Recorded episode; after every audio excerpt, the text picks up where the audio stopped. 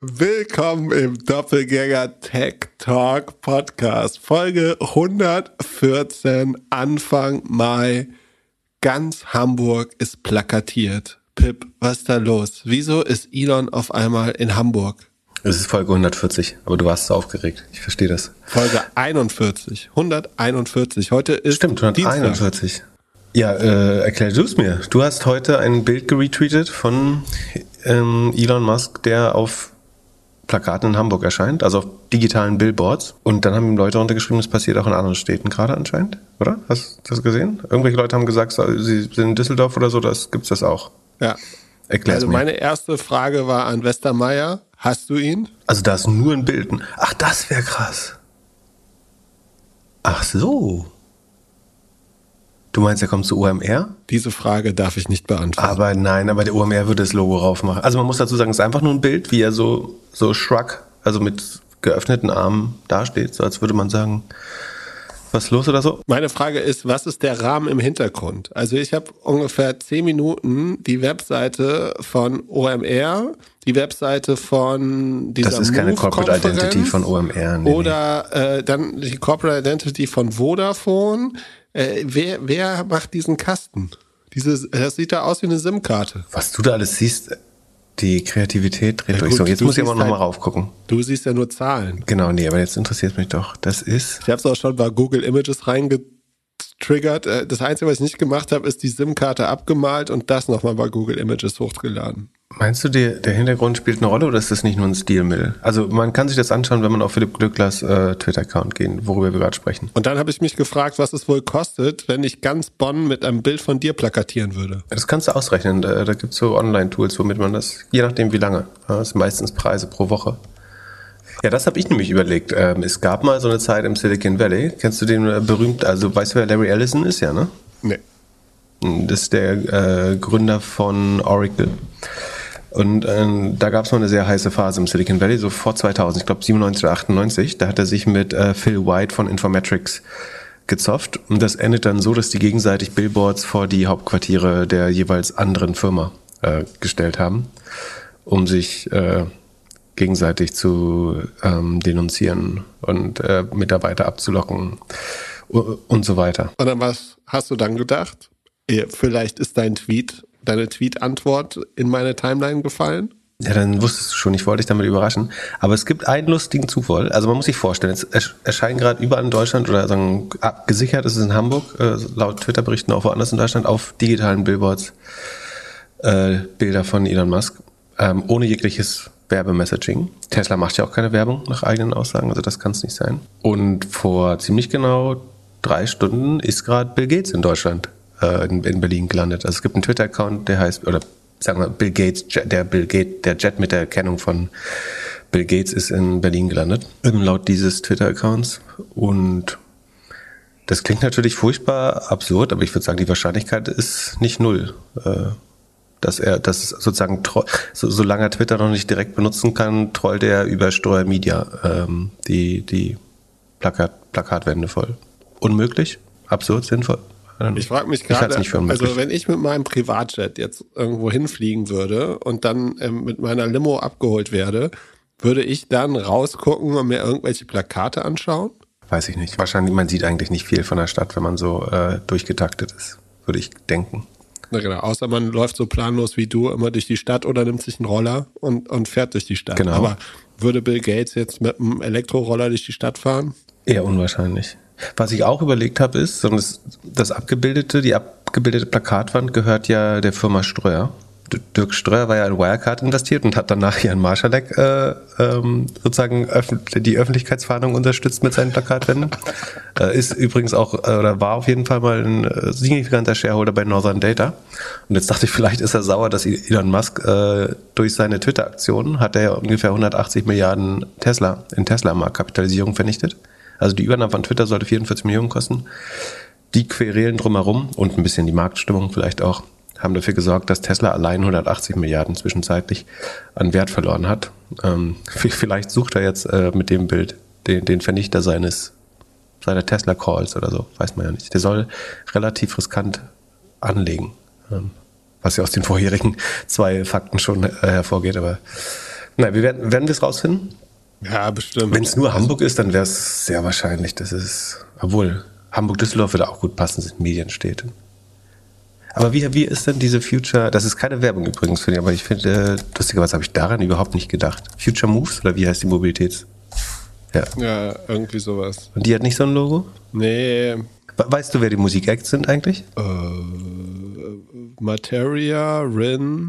Das darfst du doch, darfst du schon laut sagen, du Idiot. Keine Ahnung, kannst du rauspiepen. Aber ich glaube, das ist alles also verkündet. Jemand aus meinem Heimatland. Aus deinem Heimatland? Zweifel Deutschland, aber meinst du, der Rahmen, Rahmen hat wirklich was zu sagen? Warum? Ich bin sonst echt gut. Ich mag ja Rätsel auch total gerne. Also, also mich hat er voll erreicht äh, damit. Aber ich kenne das auch irgendwoher, aber es kann auch einfach nur so ein Stilmittel sein, oder? Wahrscheinlich ist das einfach so ein Stilmittel, was du in den äh, Präsentationen immer wieder siehst. Du hättest das Bild ja auch ohne diesen Rahmen nehmen können. Oder glaubst du, es hat einfach jemand irgendwie äh, nach einem Bild gesucht und dann war dieses Bild mit dem Rahmen da? Was passiert denn, wenn du das Bild mit dem Rahmen irgendwo hochlädst und das suchen lässt? Gab es das Bild schon mal? Wo ist dieses Bild her? Genau dieses. Also es scheint von einer Gigafactory zu sein. Ja. Es ist wirklich eine SIM-Karte. Also das Einzige, was es äh, stilisiert, ist eine SIM-Karte. Vielleicht kommt jetzt dieses äh, Satellitentelefon-Dings äh, da raus. Okay, wir werden es nicht rausfinden. Es bleibt vorerst ein Rätsel. Verdammt, mich, mich, mich ärgert's. Gibt's Oder ist es, was, ist es vielleicht eine NGO und ist kritisch? Äh, Elon Musk hat übrigens außerdem auch, also ihm wird da so ein bisschen vorgeworfen, dass es problematisch ist, wenn äh, er der Owner von Twitter werden würde, weil er quasi erpressbar ist, weil er eine von seinen drei Gigafactories in China steht. Ähm, weswegen er auch nicht besonders outspoken ist, was irgendwie Menschenrechte in China oder so angeht. Und dass China so eigentlich Druck aus ihn, auf, auf ihn ausüben könnte. Und unter anderem folgt ihm ähm, so ein chinesischer Editor bei einer staatstreuen Zeitung. Der retweetet jeden zweiten Tweet von Elon Musk, scheint ein großer Fan zu sein und beschwert sich aber, dass sein Account als staatliche Propaganda gekennzeichnet ist und hat schon mal die Bitte geäußert, dass Elon das so bald wie möglich zurückdrehen äh, soll. Es wäre eine Diskriminierung, dass Twitter transparent macht, dass er sozusagen sta äh, aus staatsfinanzierten Medien sein Einkommen äh, bestreitet. Also da häufen sich schon die ersten, ersten Forderungen. Und ich, das wäre tatsächlich kompliziert wahrscheinlich. Ja, ich glaube, das war auch der Killer-Tweet von, von Jeff Bezos, der irgendwie mhm. da so ein bisschen das in die Richtung gezeigt hat. Ich kann mir immer noch nicht vorstellen, dass Elon das Ding kauft. Ich glaube, das fällt noch zusammen. Äh, er kratzt weiter Geld zusammen. Ne? Er ist noch nicht bereit, das alles selber auf den Tisch zu legen. Und er hat gesagt, er, das hat er sehr schlau ausgedrückt. Er hat gesagt, er plant keine weitere Aktien, keine weiteren Aktienverkäufe. Die Tesla-Fans waren natürlich böse, dass der Kurs jetzt fällt, weil er Aktien verkauft. Und was er geschrieben hat, ist, dass keine weiteren Aktienverkäufe geplant sind jetzt. So, das heißt, er kann aber weiter verkaufen und sagt, er hat es anders geplant und er brauchte das Geld dann. Es handelt sich hierbei nicht um Anlageberatung. Keine spezifischen Kauf- und Anlageempfehlungen. Keine Anlageberatung, keine Rechtsberatung, keine Steuerberatung und auch keine Aufforderung zum Kauf oder Verkauf von Wertpapieren. Die Verantwortung für solche Trades liegt bei euch. Philipp und Philipp haften nicht für eure Verluste. Philipp und Philipp und Philipp können die Risikodisposition der HörerInnen nicht einschätzen. Ihr entscheidet selber, was ihr kauft und tragt dafür auch die Verantwortung. Alles könnt ihr auch nochmal unter doppelgänger.io slash Disclaimer nachlesen. Würdest du in eine Kaffeerösterei investieren? Wahrscheinlich nur aus Lieb Haberei oder wenn das Konzept so gut ist, dass daraus ein Franchise-Konzept entstehen könnte, vielleicht, weil das dann skalierbarer wäre. Ansonsten ist jetzt Kaffeerösterei kein typisches Venture-Business, was nicht heißt, dass es kein schlechtes Investment ist, aber so, ich kann da sicherlich nichts zu beitragen. Also es gibt ja gute Beispiele, so äh, Starbucks war ja, ist ja bestimmt für die einen oder anderen eine ganz gut gelaufene Aktie irgendwann mal. Dann hier, äh, was, wie heißt die? Blue irgendwas? Äh, Blue Bottle oder sowas. Da hat, glaube ich, sogar Google rein investiert. Also es scheint ja ab und zu ein Interesse da zu geben. Wir haben eine Frage von einem Hörer bekommen, der ja den Aktienmarkt durchgespielt hat, so ein bisschen, und jetzt sein erstes Investment machen möchte. Und zwar in eine Kaffeerösterei, die auch so ein bisschen, ja, bisschen fair, ein bisschen disruptive sein könnte. Und der hat ein paar Fragen. Also 500.000 Euro äh, Investitionssumme, 100.000 irgendwie durch öffentliche Gelder, 200.000 Euro Eigenkapital vom Gründer, teilweise über eine Bank und 200.000 von Investoren. Da drin wäre er auch.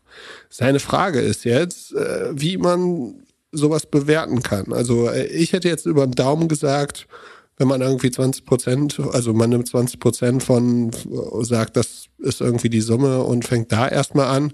Wie würdest du das bewerten? Ja, also du brauchst eine, damit du weißt, so, zu wie viel diese, das sind ja dann, also anscheinend ist das Gesamtvolumen 500k, um die Firma zu gründen und das erste, die erste Rösterei zu bauen. Dann wäre der Anteil ja 40 Prozent. Äh, und da, also dann ist die erste Bewertung, für, ich glaube, das ist dann quasi bewertet mit 500. Oder wenn du sagst, ähm, dass die Investoreneinlage 200 sind und die Eröffnung und Ausstattung der ersten Filiale wird 500 kosten, dann würde meiner Meinung nach, sozusagen, sofern man davon ausgeht, dass es mit Eigenkapital finanziert wird und das kein Darlehen ist, dann würden ihm 40 Prozent gönnen. Und die erste Bewertung wäre jetzt damit 500.000 und deswegen kauft er mit 200.000 halt 40 Prozent.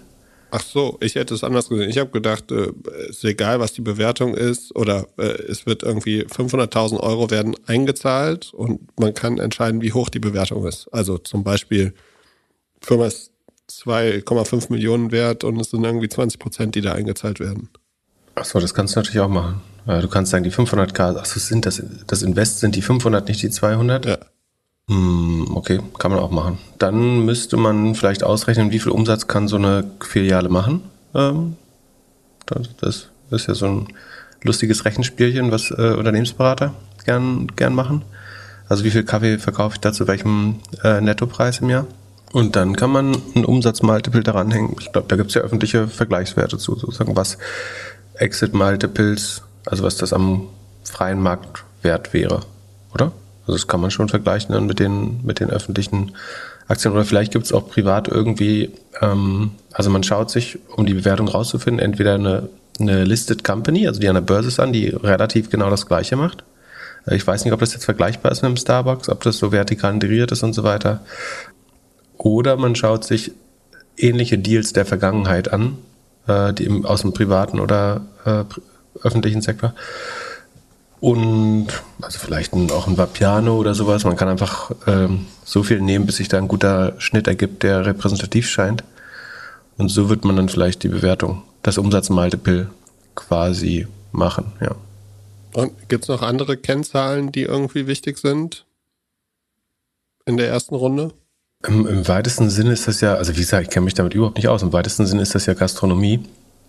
Das heißt, man, man müsste immer durchrechnen, ob das funktionieren kann äh, mit dem Wareneinsatz. Wie viel quasi Fußtraffic braucht man dafür, dass das klappt? Was machen andere Läden in einer ähnlichen Location? Das könnte man sich anschauen. Ähm, kann man eventuell irgendwas außer Haus verkaufen? Ähm, kann man ähm, vielleicht wenn es eine Rösterei ist, kann man ja auch die Bohnen selber verkaufen. Also es ist eine Rösterei, ist gar keine, ist auch die Frage, ist es eine Rösterei oder ist es eine Rösterei mit angeschlossenem Coffeeshop? Ähm, so muss dann irgendwie drauf kommen, glaube ich, was das Potenzial ist, würde ich sagen. Dann kommt noch so eine komische Frage, an welchen Gewinn würde ich als Investor üblicherweise beteiligt werden vor Ab Abschreibungen, Tilgungen, Zinsen und Steuern ähm, oder danach oder irgendwo dazwischen mit welchem Anteil bleibe ich an den Gewinn des Unternehmens beteiligt, nachdem ich mein Investment nebst Zinsen wieder drin hätte? Also genau diese Frage habe ich auch nicht verstanden. Das beruhigt mich, dass du das nicht, also dass du auch so komisch liest ja, und schaust.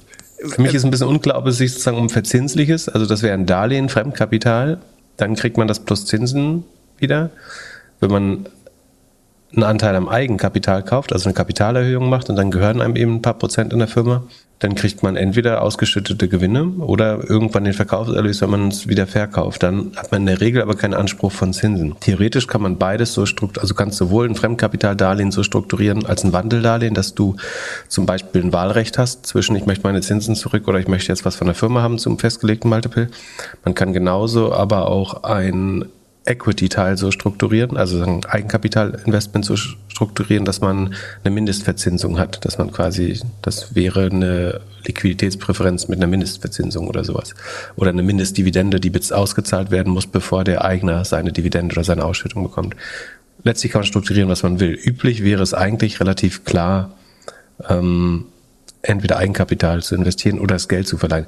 Wenn man das verleiht für ein Gastronomiegeschäft, würde ich den Zinssatz zwischen 8 und 12 Prozent sehen. Also im, im Junkbond-Bereich, weil das Risiko bei Gastronomie schon oder auch bei einer Resterei schon, ich glaube, relativ hoch ist. Das kommt jetzt wieder ein bisschen darauf an, der Founder, die Founderin, wie ähm, erfahren sind die schon? Klingt das eher wie No-Brainer oder ist es eher so das Erste, was man macht, um ein Hobby auszuleben?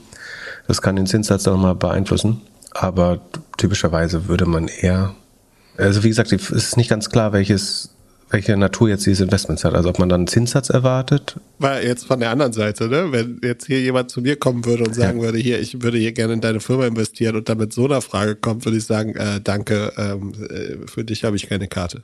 Das wäre ein bisschen zu kompliziert. Vielleicht, vielleicht verstehen wir es doch nur nicht. Aber ja also ich glaube, also wir können ja sagen, beide Fälle einmal. Also die typischen Fälle waren entweder ich, ich borg den Geld, dann aber sagen, bei einer jungen Gründung wegen des hohen Risikos würde man halt einen sehr hohen Zinssatz, eine ries hohe Risikoprämie auf den risikolosen Zins äh, aufschlagen. Aber woher soll der das zurückzahlen? Also sagen, du gibst jetzt einen langfristigen Kredit, sagen wir zehn Jahre.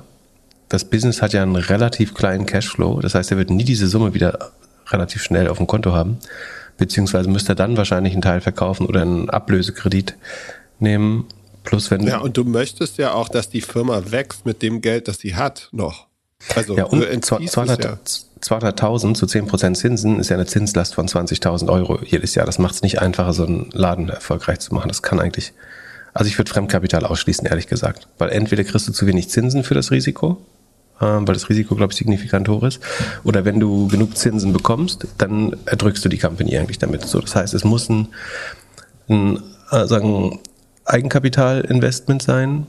Dann spielt das Thema Zinsen, Mindestverzinsung eigentlich äh, keine Rolle. Irgendwie bei in irgendwelchen TV-Shows wird da manchmal so gequatscht, als macht das Sinn, das äh, glaube ich nicht. Dann geht es einfach darum, wie, wie groß die Firma geht und dass man, wenn da mal Geld übrig bleibt, was abbekommt oder wenn mal eine größere Firma das kauft, dann kriegt man eben seinen Anteil am Equity. Und was man jetzt rausfinden muss, ist sozusagen, wo wir wieder am Anfang der Frage sind, wie viel ist das wirklich wert, diese Chance dabei zu sein mit 200.000? Oder mit einem Teil von 200.000? Genau. Ähm, und wie groß kann das mal werden? Also du kannst nicht un unendlich viele Filialen davon öffnen in der Regel. Es sei denn, es wird so erfolgreich, dass du ein sehr gutes Franchise-System aufbauen kannst. Ähm, also quasi das, das Recht auf die Marke oder so an andere verleihst, wie so ein Subway oder so. Ja, gibt's noch weiter? Mit welchem Anteil bleibe ich an den Gewinn des Unternehmens beteiligt? Naja, mit, dazu muss man halt berechnen, wie viel Share man hat und zu welchem Zeitpunkt, zu welcher Grenze bleibe ich üblicherweise drin? Das ist zum Beispiel auch eine wichtige Frage. Also gibt es einen Exit-Kanal dafür? Also was passiert, wenn du irgendwann dein Geld mal wieder rausziehen willst? Das heißt, für den, also entweder muss der Gründer, die Gründerin der Kaffeekette so viel Geld einnehmen damit, dass sie das ablösen kann oder einen neuen Investor reinnimmt, der dich ablöst. Oder das muss verkauft werden an eine größere Company oder an die Börse gehen oder sowas, was jetzt in dem Fall, glaube ich, relativ unwahrscheinlich ist. Aber ähm, ansonsten siehst du dein Geld eigentlich nicht wieder, sondern kriegst halt im besten Fall so eine ewige Rente. Ähm, aber dazu musst du dann eben auch ordentlich Cash abwerfen, damit es überhaupt möglich ist. Wie bewerte ich meinen Share, kommt dann noch, wenn in einer der folgenden Finanzierungsrunde eine x-fach größere Bewertung der Firma entstünde, ich aber nichts drauflegen würde, sondern mit einem Urbetrag drin bleibe. Das ist, äh, jetzt bin ich langsam bei dir, sozusagen, wenn man die Fragen noch nicht beantworten kann, dann muss man, glaube ich, noch mehr Theorie machen äh, zu dem Ganzen. Also sich irgendwie mal ein Buch über, ein einfaches Buch über Venture Capital durchlesen. Wenn man sozusagen nicht nachzieht mit seinem Investment, das heißt das sogenannte Pro-Rata macht. Pro-Rata heißt, ich habe 10% einer Company gekauft, ähm, dann wird später investiert nochmal jemand sozusagen es werden 10% neue Shares rausgegeben, dann würden meine Anteile ja verwässert werden. So, und hinterher gehört mir nur noch 9, irgendwas äh, Prozent.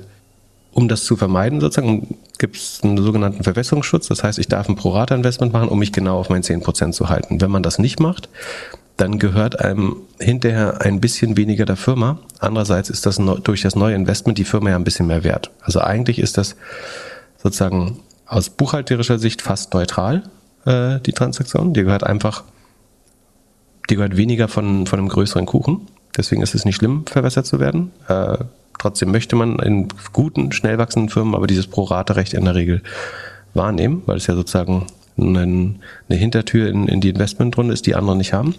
Genau, am Ende gehört einem halt ein klein bisschen, bisschen weniger. Also so, dazu müsste man mal Verwässerungen googeln oder so bei, bei, äh, mit im Kontext von Wagniskapital. Ähm, wie schätzt ihr die Risiken und Chancen ein? Mit wie viel würdet ihr einsteigen? Ich würde mit weniger als, in sowas mit weit weniger als 10% einsteigen. Und auch nur, wenn ich irgendwie, also das wird niemals. 10% deines Geldes. Ja, weit weniger als 10%. Also es ist extrem unter 5. Ja, eigentlich noch weniger. Weil eigentlich musst du. Unter 0,5. Also ich halte auch das für Venture Capital letztlich, obwohl ich vorher gesagt habe, das ist keins. Also vom Risikoprofil ist Venture Capital, vom Erträgnis, Ertragspotenzial aber nicht, würde ich behaupten. Das heißt, wahrscheinlich bist du mit einem Investment in S&P 500, äh, 500 äh, besser dran, also in Public Markets Aktie. Das ist auch wichtig, äh, der Liquiditätsaspekt. Also warum muss man zum Beispiel bei sowas 8 bis 12 Prozent oder noch mehr Zinsen zahlen? Einerseits, weil das Risiko hoch ist und andererseits, weil es sehr illiquid ist. Also ich bekomme mein Geld eben erst nach 10 Jahren oder 5 Jahren und es ist wichtig, das zu vereinbaren, wann ich das Geld zurückgebe.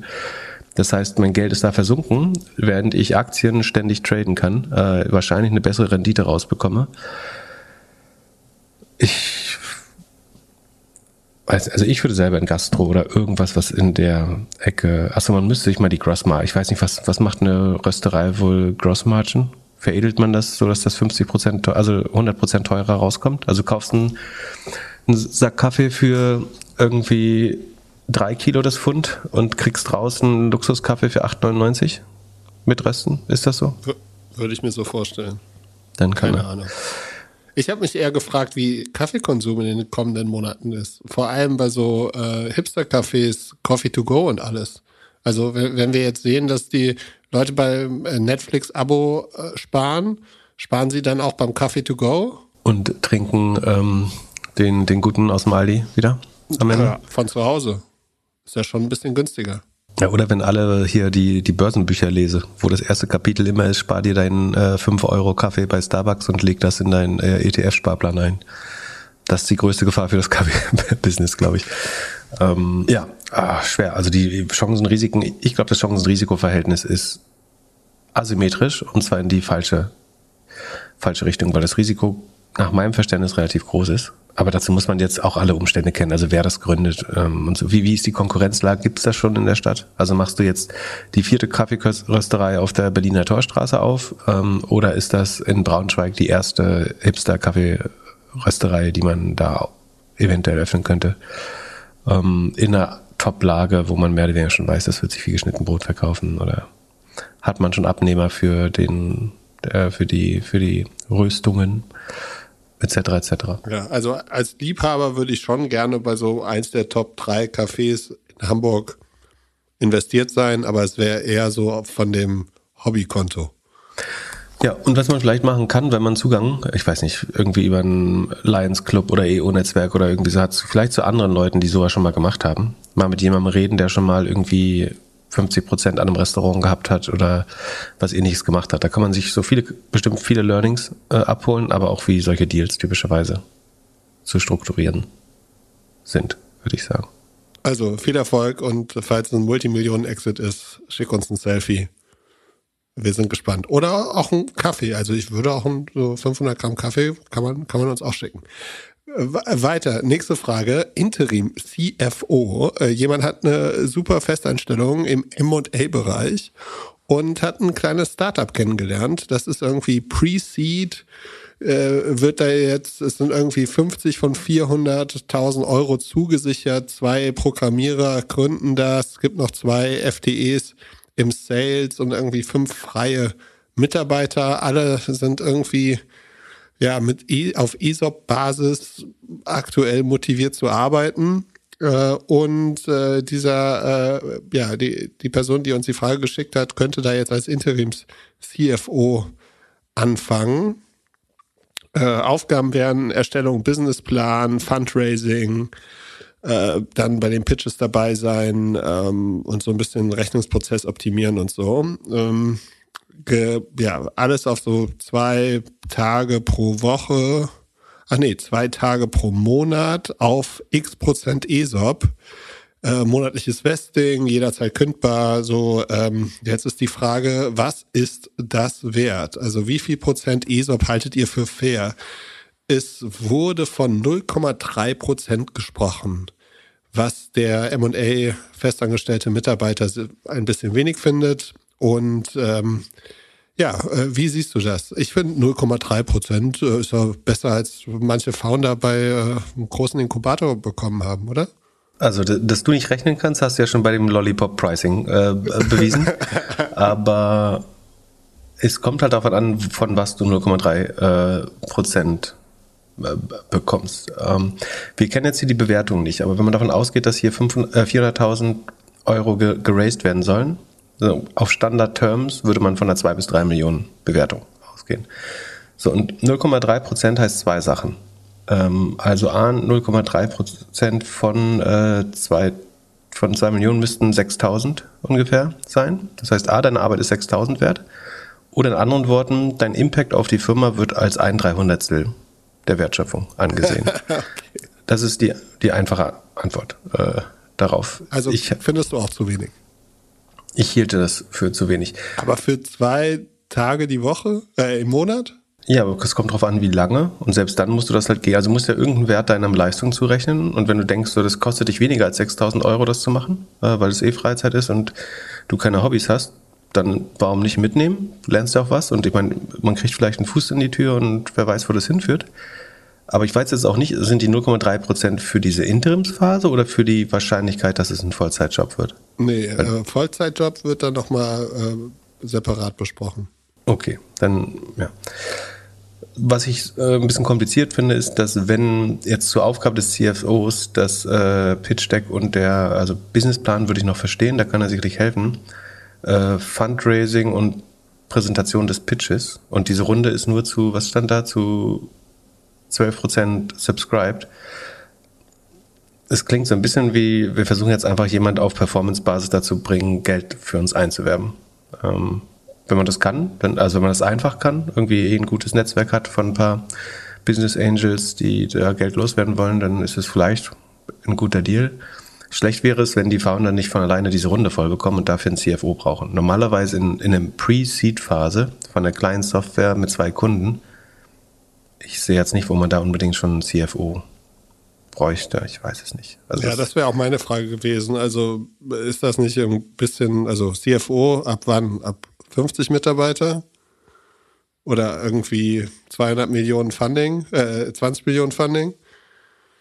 Ja, es hängt, also ich glaube, es hängt vor allen Dingen von der Komplexität ab. Also wie viele Kunden hast du, wie viele Mitarbeiter hast du genau. Ähm, und das wirkt jetzt noch sehr unterkomplex. Also das kann man in Google Sheets machen irgendwie. Da habe ich, ist mein Gefühl zumindest. Ähm, ich weiß nicht, ja. Also wenn es Erfolg, äh, ich hielte 0,3 Prozent für zu wenig, wenn es Erfolg, also wenn, wenn jetzt durch diese Person wirklich signifikant Geld geraced wird, die von die Runde zu, zu, zustande kommt, die vielleicht nicht zustande kommen wäre sonst, dann würde ich den Anteil für zu niedrig äh, ansehen. Und was wäre dann fair? 5 Prozent? Also bei einem Vollzeitengagement auf jeden Fall. Bei 2 Millionen Firmenwert hm. Ja, vielleicht anderthalb Prozent oder so. Also wenn es wirklich nur für weniger als sechs Monate die zwei Tage im Monat sind, vielleicht wäre das dann fair, ja. Es klingt vom Setup aber so, als würde da nicht die erhoffte Vollzeit-CFO-Stelle draus werden. Also mit den beschränkten Informationen, die uns zur Verfügung stehen.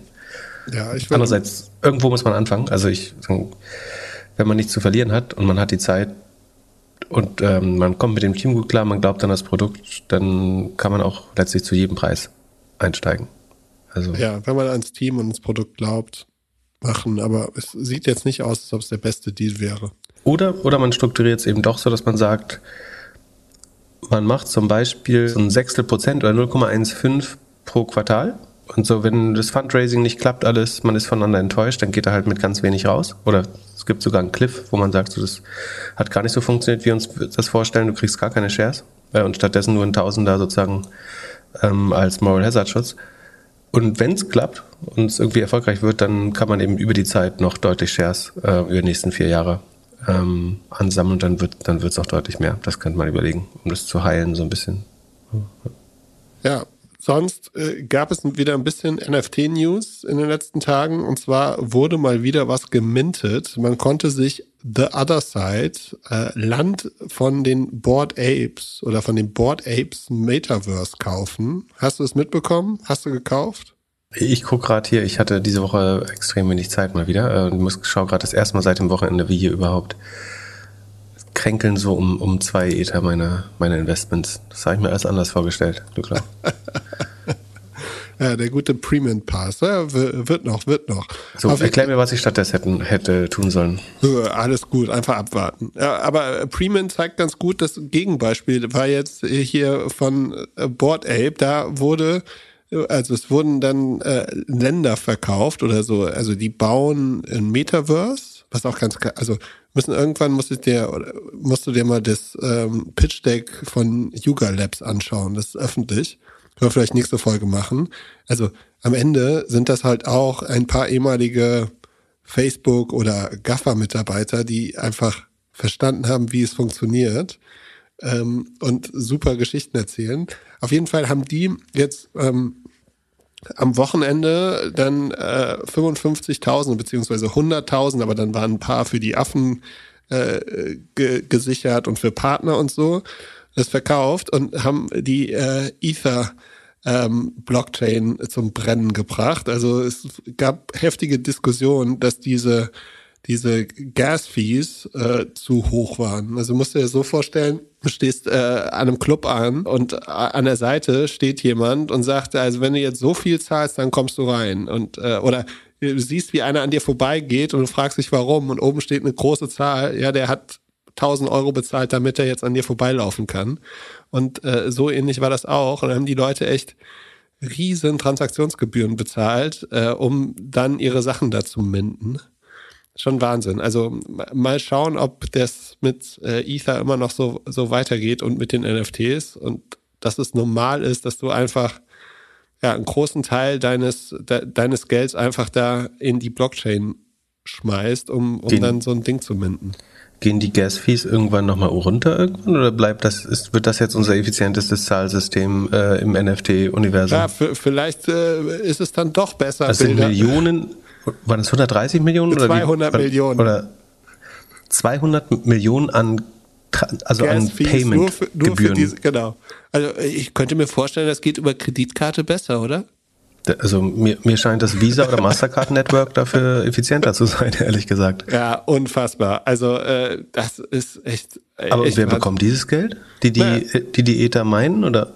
Ja, die, die Leute, die halt, äh, also so ein bisschen das Netzwerk und die Minter, die halt sagen so, ja, ja das äh, ist jetzt hier richtig. Also nee, die Gas-Fees bekommen die schon nicht, die bekommen ja nicht die Minter, oder? Äh, die, äh, ja, die halt auf der Blockchain das verifizieren. Also die Miner. Ja, äh, Miner, genau. Verrückt. Aber ja, wenn du Glück, also wenn du da mitgemacht hast und diese ganzen Schritte durch, dann hast du jetzt so ein Stück Land und vielleicht auch so eine kleine Figur darauf. Und die, die, die Jungs von Yuga Labs wissen Aber einfach, ist, wie man da ist so ja nicht mein Ding, auch nicht im Metaverse. Ja. Ich will kein Land. Ich, ich habe jetzt Turnschuhe. Ja, super. Äh, äh, aber ja, du hast hauptsächlich, ich habe meine Wette gewonnen für dieses Jahr. Du hast ein NFT, das reicht. Wir können das Thema jetzt eigentlich Stimmt. Ab, äh, abschreiben. Lass lieber Earnings machen. Äh, ein Earning Call gab es schon am Montag. Expedia. Irgendwas was du da rausgelesen hast? Gibt es mehr Travel, weniger Travel, Reisetravel? Es war interessanterweise genau wie er war. Also um, ähm, die Earnings waren ein bisschen niedriger als erwartet, aber die, die Umsätze äh, waren, haben die Markterwartungen erfüllt. Dementsprechend ähm, uninteressant war das. Was interessanter werden könnte, ist, ich glaube, heute Abend, wir nehmen diesmal Dienstagnachmittag auf, das heißt, wir kennen jetzt, wir wissen noch nicht, was heute Abend passiert, ähm, oder was aus eurer Sicht gestern Abend passiert ist, falls ihr Mittwoch hört, äh, wie anständige Hörer. Und Dienstagabend äh, wird Airbnb mit seinen Zahlen herausgekommen sein, bereits äh, quasi. Um, das könnte interessant sein. Ich würde damit rechnen, dass sie relativ gut. Also ich trade nichts davon. Ich rate auch niemand davon, irgendwas zu traden. Ähm, ich habe jetzt aufgehört. nee, Sekunde. Ähm, also du willst dich nicht festlegen. Der, der Travel-Markt scheint mir relativ solide zu sein. Ähm, ich werde jetzt ich wäre überrascht, wenn Airbnb deutlich negativ überraschen würde. Ähm, ich weiß nicht, ob sie sehr positiv überraschen können. Ich ja. Meine Erwartung ist, sie werden, äh, sie haben Angst, dass sie negativ äh, überraschen. Deswegen haben sie diese schöne neue PR-Nummer da jetzt rausgehauen, dass ab jetzt man von überall arbeiten kann, wenn man Airbnb-Mitarbeiter ist und äh, hier Work from Anywhere, bla bla bla. Na, da definiert ja jeder gerade seine Politik, oder? Hat Google, Google hat heute was ähm, announced. Irgendwann muss man das ja auch rauskriegen. Genau, dann bekommen wir diese Woche noch äh, Lyft. Marriott wollte ich mir anschauen, weil ja meine These mal war, dass Booking und Marriott eigentlich so bewertet sind, als würde Geschäftsreisen nie ausfallen. Lyft und Uber kommt.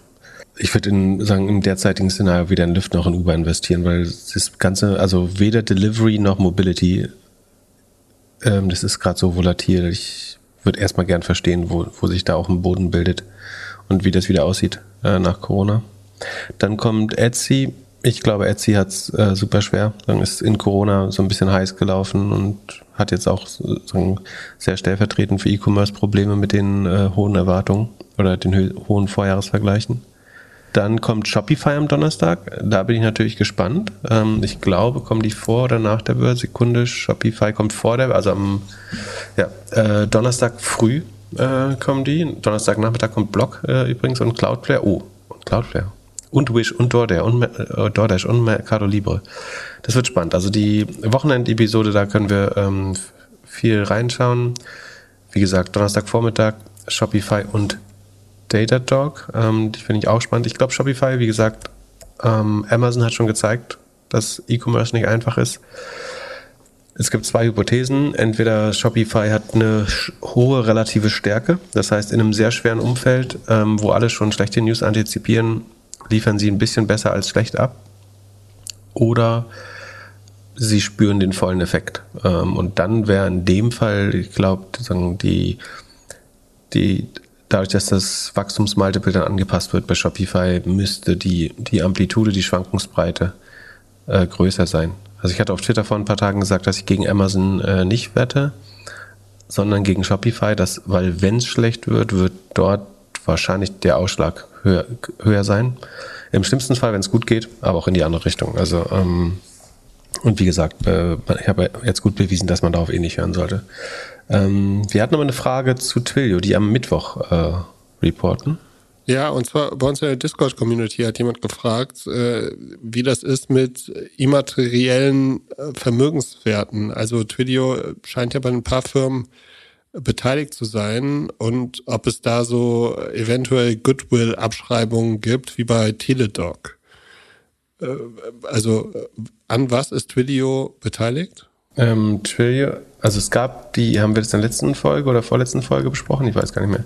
Es gab diese Sonderabschreibung, Goodwill-Abschreibung bei Teladoc für Live on Go. Die haben sie äh, für 18 Milliarden übernommen damals ähm, und haben jetzt 6,6 Milliarden als Sonderabschreibung gemacht, weil das, was sich dahinter oder was man sich versprochen hat, ist nicht wahr geworden. Und Twilio hat äh, relativ, war relativ aktiv in der Vergangenheit. Im ersten Quartal dieses Jahres haben sie Boku Mobile Identity äh, übernommen Letztes Jahr im Mai ZipWhip für 850 Millionen. Ähm, da, ein Jahr davor, im Oktober 20, haben sie Segment für äh, 3,1, 3,2 Milliarden übernommen und zwei Jahre davor wiederum SendGrid, so ein E-Mail-Provider für auch 3 Milliarden. Das heißt, die müssten wahrscheinlich so um die, um die äh, 7 Milliarden Goodwill äh, auch aufgebaut haben.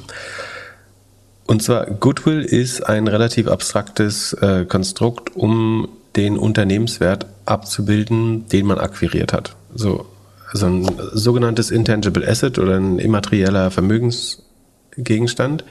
Und es ist letztlich die eigentlich, also du sagen wir, du kaufst eine Firma für drei Milliarden und deren Vermögensgegenstände, also die Tangible Assets, die das Cash auf der Bank, äh, die die noch nicht ganz abgeschriebenen Schreibtische und was weiß ich, das ist alles zusammen eine Milliarde wert. Und du kaufst jetzt und dann hast du ja drei Milliarden Cash ausgegeben und auf der anderen Seite deiner, deine, deiner Bilanz, ähm, damit die ausgeglichen ist, weil du nur eine Million, äh, eine Milliarde Assets draufschreibst, musst du diesen Betrag zu den drei Millionen Milliarden Kaufpreis irgendwie ausgleichen. Und was man eben macht, ist, dass man so eine Plug-Variable hat, die einfach nur dafür sorgt, dass die Balance wieder ausgeglichen ist, einfach gesagt. dass man sagt, wir schreiben darauf eben zwei Milliarden Goodwill rauf. Einfach nur damit beide Seiten wieder richtig sind. Das heißt, Goodwill ist kom ein komplettes Luftkonstrukt letztlich. Ne? Das ist letztlich, du könntest sagen, das ist die Überzahlung des Buchwertes aller Akquisitionen. Das heißt, wenn eine Firma noch nie was gekauft hat, dann dürfte sie, du kannst auch deinen eigenen Goodwill hochschreiben, aber ähm, dann diesen, ähm, ich glaube, derivativen Goodwill heißt das, den kannst du nur, also die, den, den baust du nur auf, wenn du andere Firmen übernimmst. Ähm, das heißt, eine Firma, die noch nie was übernommen hat, hat in, an der Stelle kein, kein Goodwill in der Regel.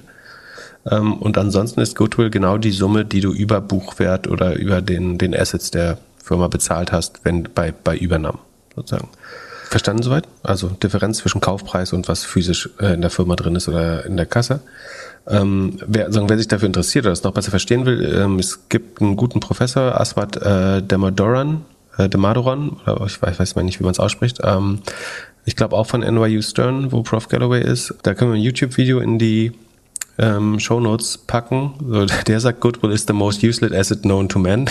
ähm, das äh, bisschen, äh, bisschen übertrieben auf, aus, ausgerückt.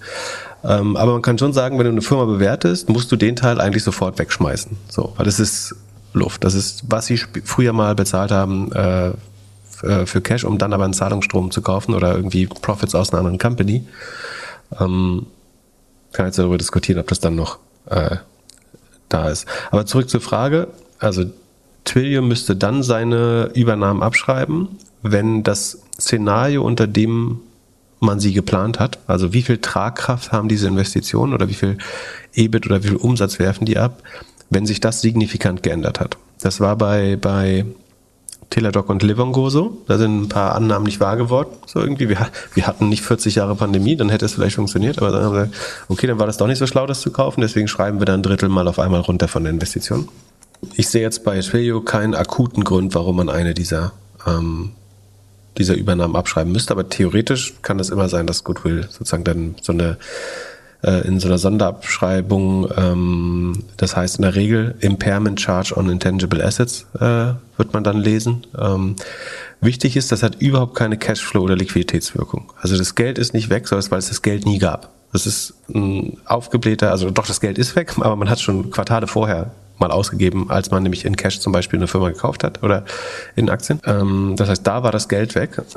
Und wenn jetzt der Goodwill abgeschrieben wird, dann ändert sich nichts, außer dass man sich eingesteht, dass die Assets der eigenen Company jetzt, also die Intangible Assets, also die nicht die immateriellen Vermögensgüter, dass die jetzt weniger wert sind. Aber man kann darüber diskutieren, was Goodwill überhaupt wert ist. Bis dahin würde ich behaupten. Also es, diese Abschreibung sagt eher, dass in der Vergangenheit, es sagt mehr über die Vergangenheit als über, über das Heute, nämlich dass die dass man was zu teuer gekauft hat und das heute merkt, man muss es in der Regel dann ähm, abschreiben, sobald einem das klar wird. Das ist natürlich eine schwere Definition. Also das wird entweder das interne Accounting sagen, so wir glauben, das ist, äh, ist hier zu teuer bewertet bei uns, oder man kann irgendwelche externen äh, Buchprüfer oder ähm, Bewertungsspezialisten hinzuziehen, die einem sagen, was ist das eigentlich jetzt wert aus eurer Sicht oder aus Marktsicht. So muss man sich das äh, vorstellen, was, was Goodwill und Goodwill-Abschreibung sind. Ähm, und glaubst du, das passiert jetzt bei Twilio? Ich halte es für eher, also ich glaube, Twilios Investment Case ist für mich relativ, also sowohl Twilio selbst als auch was sie dazu gekauft haben, hat für mich mal relativ viel Sinn gemacht. Der ein, warum könnte man das abschreiben? Du könntest sagen, wenn ihre Kundenakquise deutlich lahmt, dann wird es deutlich schwerer, diese weiteren Produkte zuzug. Also sie kaufen sich ja letztlich Features hinzu. Ne? Also Twilio ist ursprünglich ein Dienst, womit man die Kommunikation von Software vereinfachen oder zwischen Software und äh, Endgeräten oder Endkunden, ob, also wo du Push-Notifications bekommen kannst oder automatisierte Anrufe, die dir eine PIN durchgeben oder die, die SMS, die dir die PIN für deinen äh, Trading-Account gibt und so weiter. Ähm, sowas baut Twilio und dann haben sie weitere Produkte hinzugekauft, zum Beispiel eine Identity Solution, ähm, zum Beispiel äh, Segment und diesen E-Mail-Provider SendGrid. Abschreiben müssten sie, glaube ich, wenn sich entweder herausstellt, dass sie die Durchverkaufsrate nicht hinbekommen, also dass ihre Kunden nicht diese Module mit der äh, erwarteten Rate mitbuchen oder dass die Kundenakquise so langsam wird, ähm, dass man dort quasi, dass dann dadurch äh, der, der Wachstumstreiber für, für den Durchverkauf äh, weggeht. Aber, und wie gesagt, das ist halt nicht schlimm, ne? Also es gibt keinen Grund dafür Angst zu haben. Das heißt, wie gesagt, nur, dass man in der Vergangenheit nur zu viel bezahlt hat.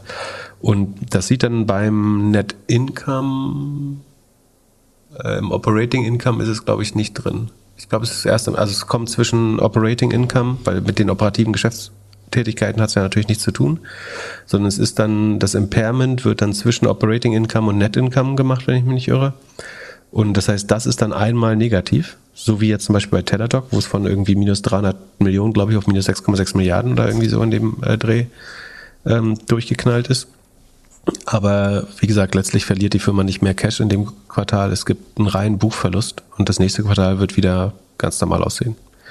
Ähm, das, von daher muss man da eigentlich keine Angst vor haben. Ist so, wie es aus der Luft erzeugt werden kann, ähm, äh, kann es auch einfach wieder abgeschrieben werden. Dann haben wir noch weitere Earnings. HubSpot, Datadog, irgendwelche Glaskugel. Äh, Datadog, äh, so als Disclaimer, da bin ich äh, long, also habe ich eine Position, ähm, aber eher so aus, aus langfristiger Sichtweise. Also ich äh, würde jetzt nicht kurzfristig auf die Earnings da noch spekulieren, sondern ich äh, halte es einfach für einen der best, besseren Cloud-Aktien. HubSpot ähm, nicht, nicht ganz so toll, aber eigentlich auch, äh, war eigentlich so oft auf unseren so Top 20 Listen mit, mit drin. Nee, eigentlich sehe ich da auch noch, also die, die, die größeren Cloud-Konzerne haben ja relativ gut abgeliefert, äh, von daher wüsste ich jetzt nicht. Man kann immer mal negative Überraschungen geben natürlich, aber ist jetzt keine konkrete Gefahr.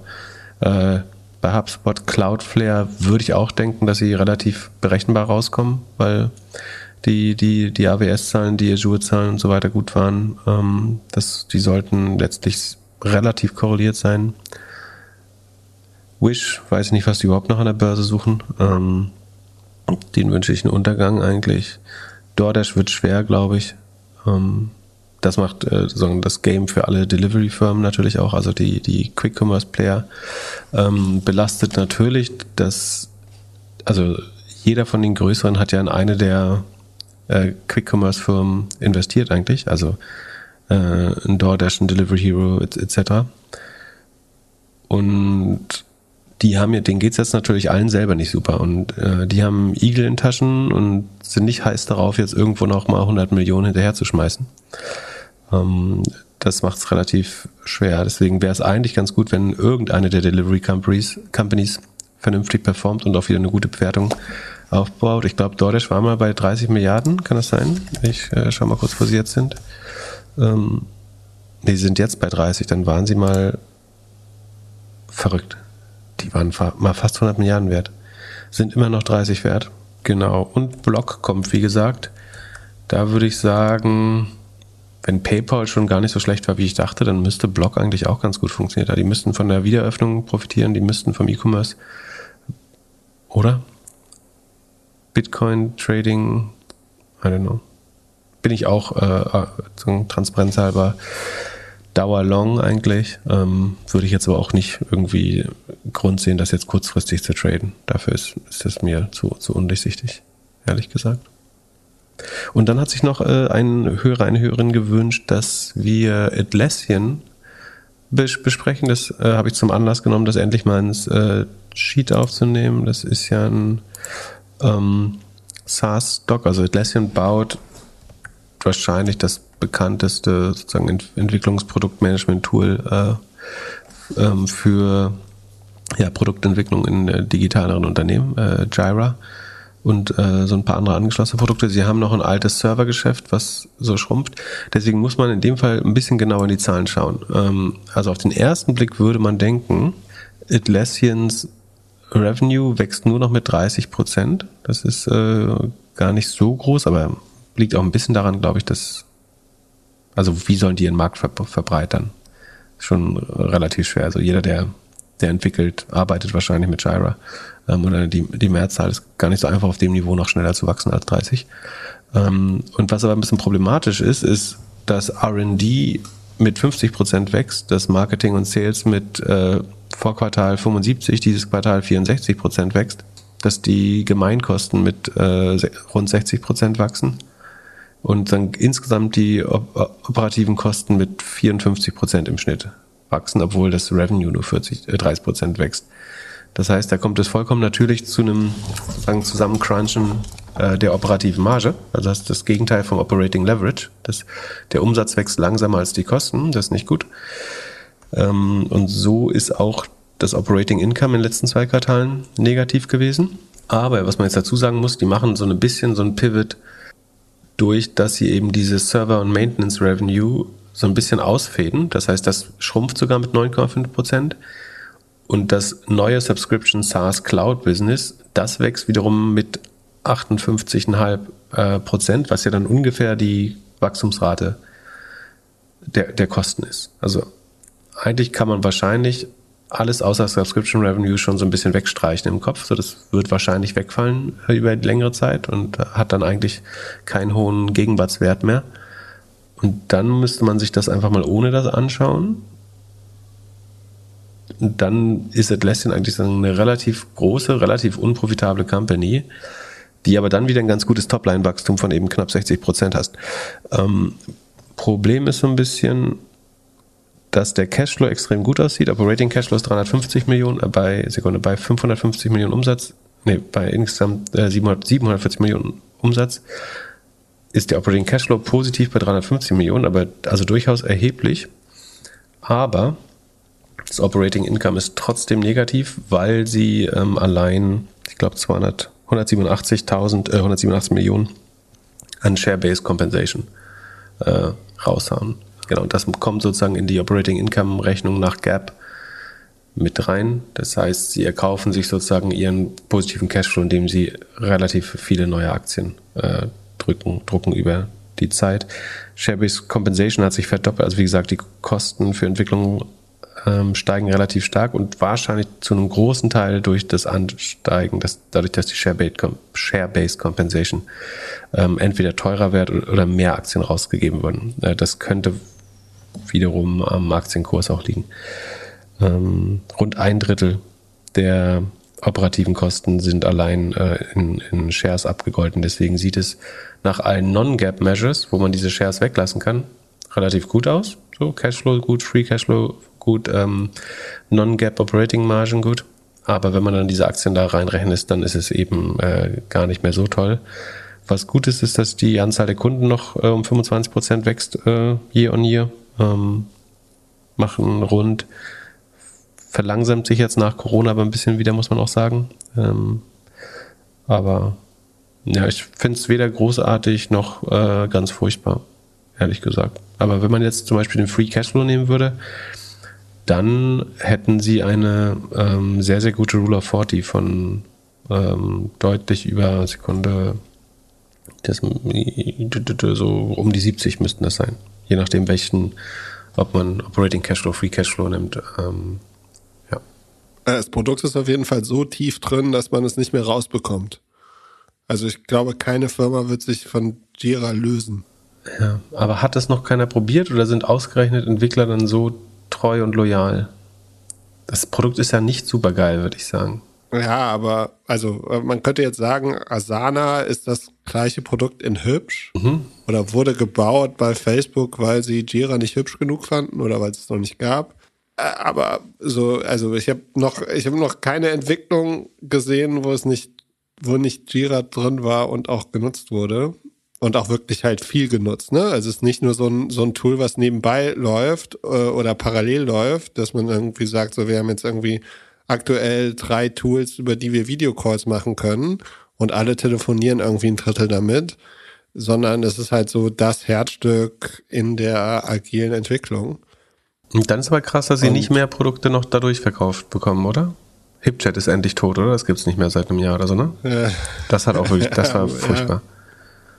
Ja, ja, aber wie viel, also wie viele Firmen schaffen es da immer wieder Sachen dazu zu verkaufen? Aber ja, das ist natürlich ein Aspekt. Die sind nicht innovativ genug, sie schaffen es nicht irgendwie die Sachen zusammen zu, zu biegen. Sie Weil sie haben eigentlich den perfekten Zugang zu Entwicklern. So, sie sind eins der ersten drei Tools, die du, ähm, sobald eine Firma gegründet wird, ist eins der ersten drei Tools, die du kaufst, Jira, würde ich sagen, oder? Ja. Also machst einen AWS-Account oder irgendeinen Cloud-Account und dann, sobald du mehr als zwei Entwickler hast, oder den ersten Produktmanager brauchst du eigentlich entweder Asana oder Jira. So, sobald die ersten Bugs äh, reported werden, hast du Jira aufgesetzt. Genau, und dann könntest du eigentlich so viel, so, so ein Twilio, ein Snowflake, äh, ein Datadog, ein Elastic, müsste doch alles auch so ein bisschen dadurch verkaufen können, theoretisch. Oder was? I don't know, vielleicht will man sich auch einfach auf, auf Collaboration ähm, spezialisieren, aber.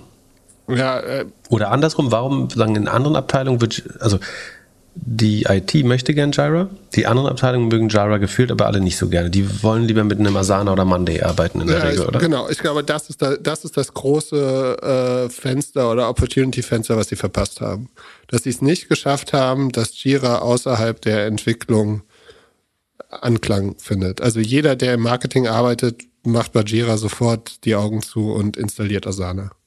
Hm. Aber ja, also ich glaube, gute Firma, Aktie kann ich nichts zu sagen. Zum Schluss haben wir noch eine Frage und zwar, ob äh, hier die E-Commerce-Sache, die, also du sagst ja jetzt seit ein paar Wochen so, E-Commerce siehst du schwierig in den kommenden. Nee, nee, nee, seit Mitte des letzten Jahres sage ich das.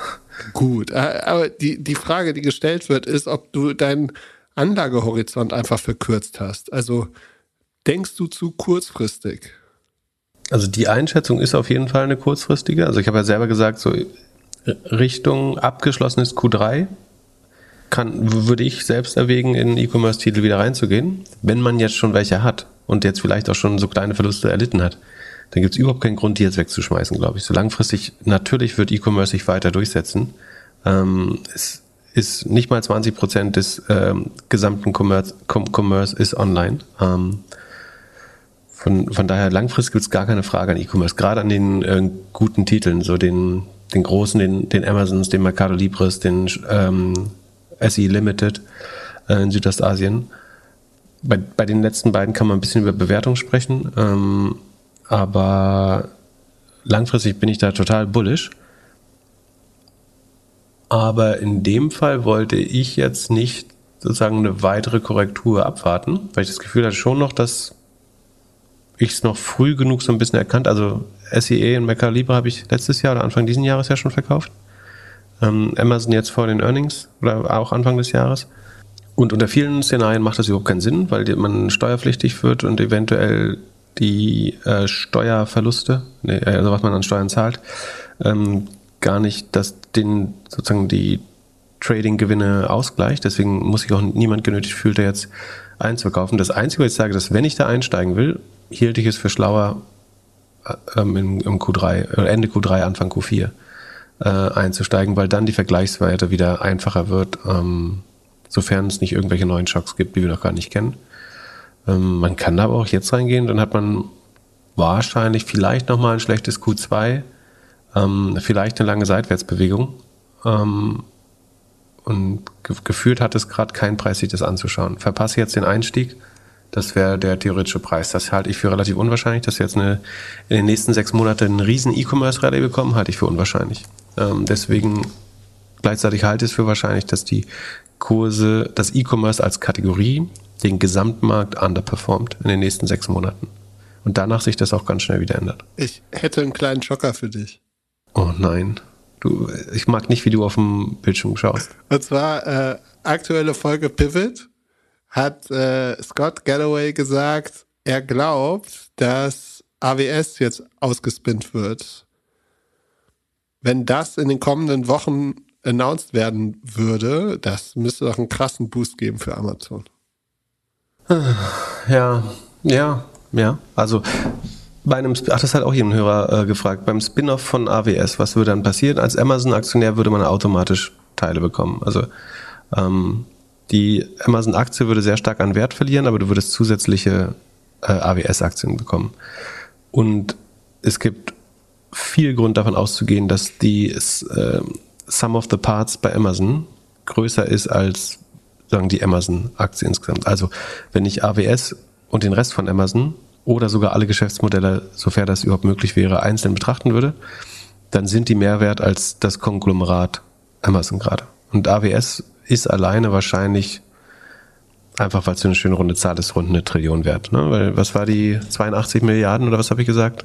Äh, ist die Runrate, Sekunde, ich gucke nochmal rein, damit wir keinen Quatsch erzählen.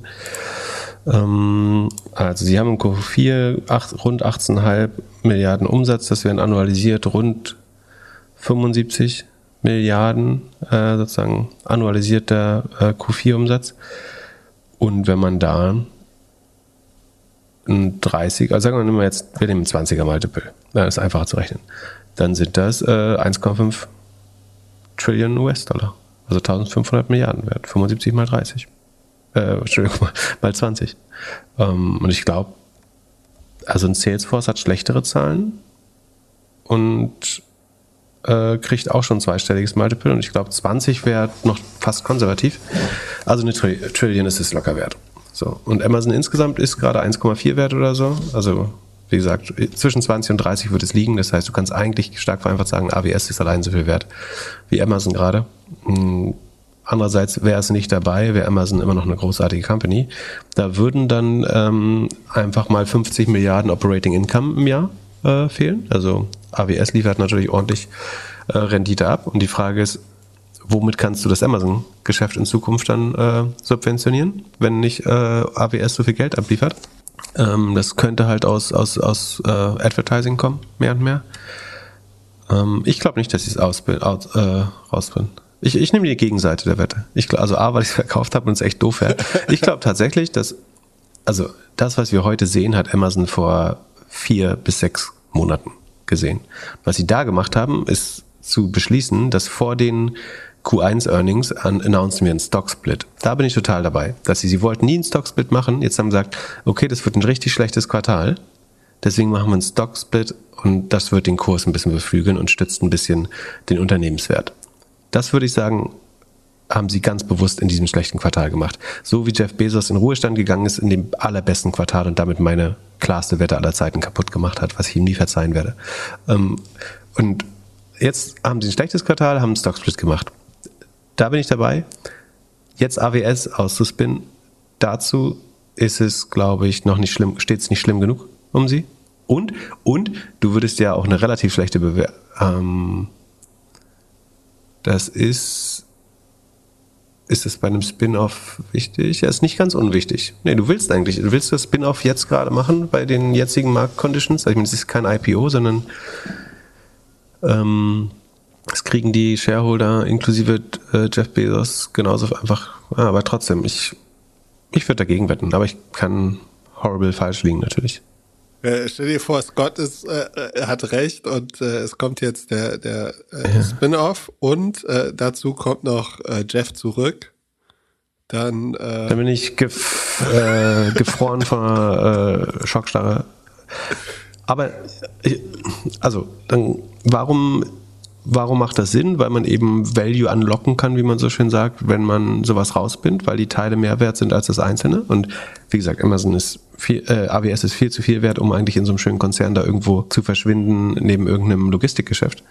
Andererseits ist Amazon dadurch aber auch einfach so unheimlich resilient und robust, weil das letzte Quartal hätte sie normalerweise zerrupft, aber weil ihr Advertising-Geschäft gut läuft, weil ihr AWS gut läuft, ähm, stürzen sie nur, was waren das, 14 Prozent ein. Und ich glaube, das wird sich schon fast wieder ein bisschen normalisieren bald. Ähm, vielleicht sehen wir ja bei Shopify, wie das aussieht, wenn man kein AWS hat. Und auch die haben sogar ein, die haben ein Subscription-Business auch. Ähm, das heißt, die sind auch schon ein bisschen ähm, abgesichert. Aber ich sage, das passiert nichts. Aber die, trotzdem ist die, die Hypothese total sinnvoll, ne? Zu sagen, um den Kurs zu retten, wäre jetzt ein guter Zeitpunkt. Das glaube ich schon. Ich glaube nur nicht, dass man bisher hat Amazon sich nie so kurzfristig orientiert gezeigt. Ich glaube einfach, dass Jeff es tierisch ankotzt, dass Elon die ganze Zeit in der Presse ist und vor ihm steht und dass der irgendwie jetzt langsam wieder, war jetzt auf allen Partys einmal, bei dem juckt es langsam wieder. Ich würde behaupten, effektiv gesehen, pragmatisch gesehen, ist Jeff Bezos reicher als Elon Musk. Und wer, wer das bestätigen würde, wäre Morgan Stanley. Die würden auf Amazon, glaube ich, nämlich 50 Prozent der Shares beleihen. Und bei Tesla, was haben wir gesehen? Ähm, 12,5 auf 62,5. Also die geben 20 Prozent Wert der Aktie. Das heißt, wenn jemand Cash von denen braucht, kann Jeff Bezos sozusagen kann seine Amazon Shares wahrscheinlich mit 40, 50 Prozent beleihen, während Elon Musk seinen nur mit 20 Prozent beleihen. Das heißt, sagen, wenn du Paper Money abziehst, ist, ist er sogar äh, reicher. Und die andere spannende Frage ist, wer leitet AWS und wer Amazon, wenn, wenn du zwei Firmen daraus machst? Geht Andrew Jesse zurück zu AWS oder wie stellst du dir das vor? Ja. Und Jeff macht, den, ma- macht die Resterampe wieder. Ist da, aber ist das geil? I don't know. Ja, wir, wir werden es äh, vielleicht miterleben. Mal schauen. Ich glaube Amazon muss einfach irgendwann äh, dann doch Cashflow machen und äh, Dividende zahlen, weil dann ist dir das, dann wird das wieder ein bisschen weniger, dann stört dich der Holding-Abschlag äh, nicht mehr so stark, wenn du nämlich dein, dein Cash äh, wirklich bekommst. Oder sie können es immer noch, ich meine, du willst es raus, rausbinden, solange die Wachstumsraten jetzt nicht unter 30 Prozent gehen schon. Wenn du zu lange wartest, hast du irgendwann auch ein Problem. Aber ja, schwer. Sehr ich komplex. lese aus deinen Augen, Das du bist diskutieren jetzt wir- am überlegen, das- ob du wieder ja. Amazon kaufst. Ich überlege mir das. Und wir diskutieren das weiter. Wir, äh, unser Panel äh, auf der OMR heißt doch irgendwie GAFA äh, nochmal besprechen, oder? Der Live-Podcast? Ja. Dann äh, überlege ich mir bis dahin einen besseren Take da drauf. Ähm, Ja, Dienstag. Und du sagst, du sagst, das passiert? Nimmst du die Ja, Gegenwerte? klar. Ich äh, bin voll Team, äh, Team Scott. Und dann kaufst du jetzt Amazon-Aktien? Oder du Ja, hast noch welche? ja, ne? ich habe ja welche, ich verkaufe So. nicht. Für mich ist das Infrastruktur. Ja. Das ist Apple und Amazon. Das sind die beiden Firmen, die mich am Leben halten. Ja. Ist, ich meine, am Ende ist Amazon, wenn du überlegst, wie, wie alle andere Tech, wie der Rest Tech, äh, den ich immer predige, verprügelt wird, ist Amazon halt extrem stabil äh, Ja, vor, gelaufen allem, eigentlich. vor, vor allem laufen die halt auch alle auf AWS. Also so, das ist am Ende, äh, egal, egal wo du hinguckst, so all, also selbst Netflix läuft auf AWS. Ja, und wie gesagt, ne, also wachsen fast 40 Prozent oder letztes Quartal waren es sogar noch 40 und Operating Income Marge hoch auf 32 Prozent gegangen dieses Quartal. Schon ein geiles Business, wenn das Standalone wäre. So, Samstag machen wir viele, viele Earnings. Du gehst tief in Und die viele, Zahlen. viele Fragen. Genau. Ich, ich, ich habe eine neue Business-Idee. Also die werde ich nicht Oh Schon machen, aber hast, du, hast, hast du Lollipop schon dicht gemacht? Nein, Quatsch, das läuft super. Äh, Ja, erzähl mal, gib mir mal ein Update, wie läuft's da? Äh, auf beiden Seiten, du sagst, du hast mir einen Tipp gegeben, nee, drei Tipps. Ich habe dir einen Tipp gegeben, ich habe mich eine Viertelstunde lang aufgeregt. Aber äh, du kannst es kein Tipp, ich mag keine positive Ausdrucksweise. Äh, äh, ich meine, deine drei Tipps waren ja Inventar, Inventar, Inventar und äh, da arbeiten wir dran. Also ich bin Und nicht die. Podcaster nerven, würde ich jetzt noch hinzu, hinzufügen. ähm, aber wie sieht's da? Sekunde, Inventar überprüfe ich mal hier kurz. Oh, das ist aber voller geworden. Ähm, Und, äh, ah, der Fabian Tausch ist jetzt da.